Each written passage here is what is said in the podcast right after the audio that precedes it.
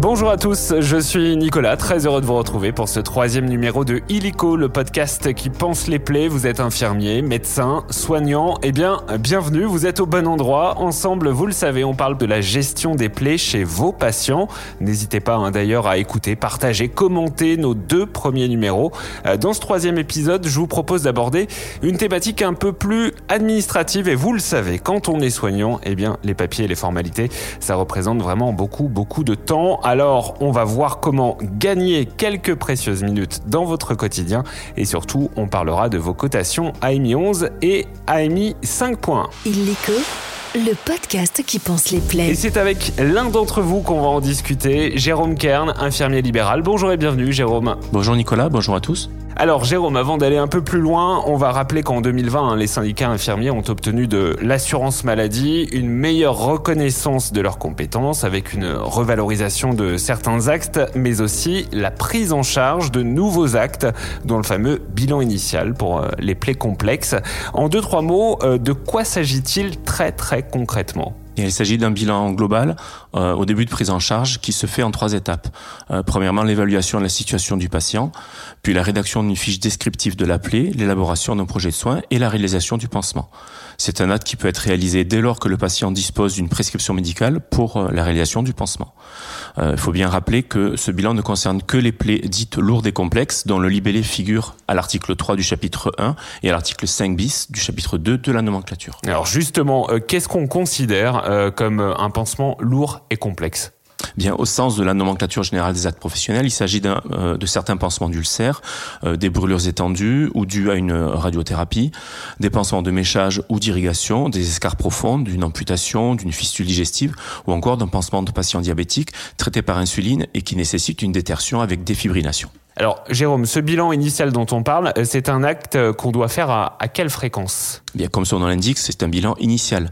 Et donc, il se fait au début de la prise en charge à raison d'une fois par an, mais il peut être réalisé à nouveau s'il appelé récidive après deux mois d'interruption de soins.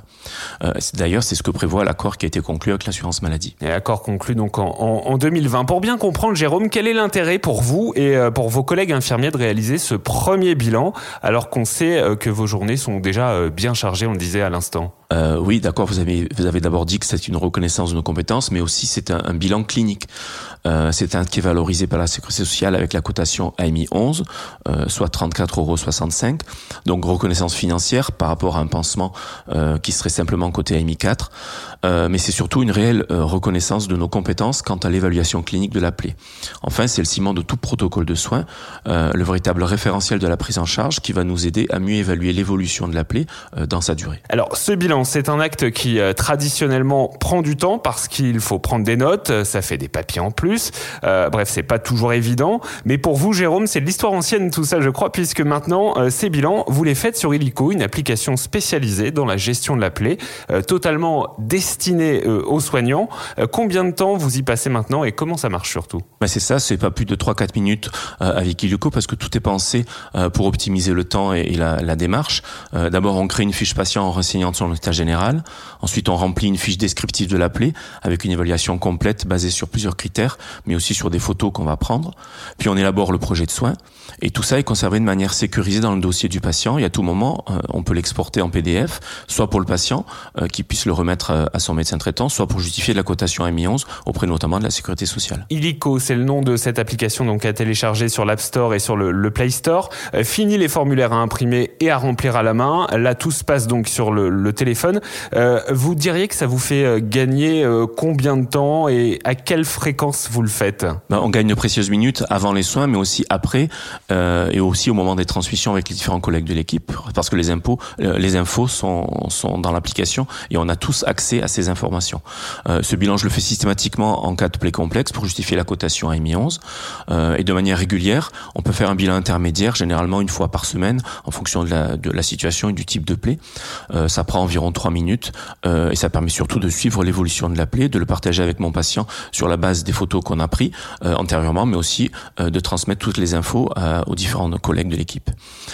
Puis ce bilan inter- intermédiaire permet aussi de justifier la, facturation de la majoration de coordination infirmière, la MCI auprès de la sécurité sociale. Justement, une question que les soignants qui nous écoutent doivent se poser. Euh, les données sont conservées euh, combien de temps dans, dans l'application enquête contrôle? Ben, Dès l'instant qu'on supprime pas le dossier dans l'application et dans le dossier patient, les informations sont conservées. Et puis pour les gens un peu plus réfractaires, un peu plus frileux sur les nouvelles technologies, il y a toujours la possibilité de faire un export des différentes informations sous forme de fichiers PDF dès la fin du bilan initial ou au terme de la prise en charge du patient. Et puis après, on peut stocker éventuellement ce bilan PDF et ce format PDF sur son ordinateur. Et du coup, ça fait des, papiers en moins et c'est plus facile à, archiver et à retrouver. Donc relativement complet. Merci à vous, Jérôme Kern. Merci. Et si vous vous posez des questions encore euh, sur ces cotations, un dossier spécial est à votre disposition sur l'appli Illico, donc dans la section euh, cicatrisation accessible depuis l'accueil avec un référentiel euh, précis des pansements lourds et complexes au regard de la nomenclature générale des actes professionnels dont on a parlé. Vous y trouverez également en détail les infos sur ces fameuses cotations AMI 5.1 et AMI 11, ça peut toujours servir.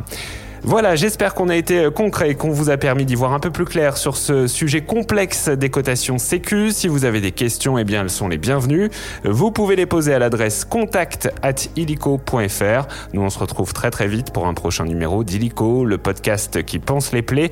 N'hésitez pas à télécharger l'appli, à la tester et à faire euh, vos retours à nos experts. Sur ce, je vous souhaite une très très belle journée de travail. À très vite. Illico, le podcast qui pense les plaies.